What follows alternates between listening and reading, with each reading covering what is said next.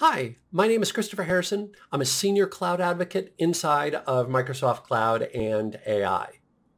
I'm a longtime web developer. I've been doing this for a fair number of years. It's the space that I always come back into. I always just have a lot of fun getting in, playing around with different frameworks and so forth. One of my favorite frameworks is the one that we're going to take a look at in this video series, which is Vue. Vue is designed as what they call a progressive framework, meaning that you can either, you know, build your entire app from scratch by using Vue, or you can add it into an existing application. And what's great about this is it allows you to then inject it sort of as you need it into an application without having to completely structure everything around a particular framework.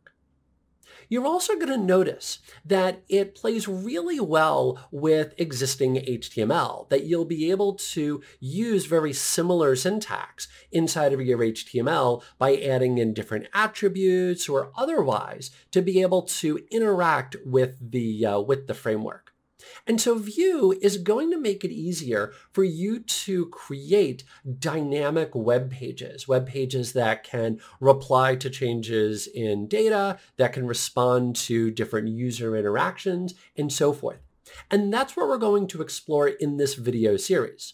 So we'll start with how you can, you know, create that initial hello world. We'll see how we can implement some logic how we can create our own custom components that will actually behave an awful lot like our own custom HTML if we want, and how we can utilize this really neat little command line interface that will allow us to actually create and bootstrap an application and interact with it that way.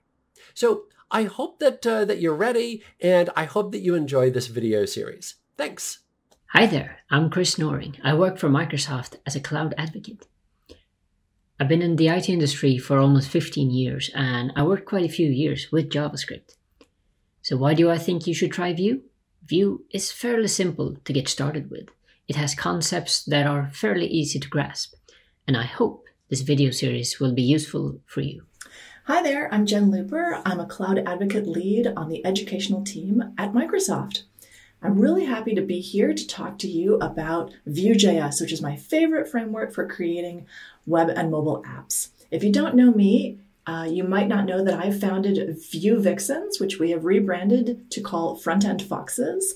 And we're all about educating women and people who identify as women in front end technologies. I think you're going to really enjoy learning about Vue using these new modules because you're going to learn all about how to scaffold an app, how to use the CLI, how to use components, how to build forms, validation, and a lot more. So I hope you really enjoy these and get ready to learn Vue.js.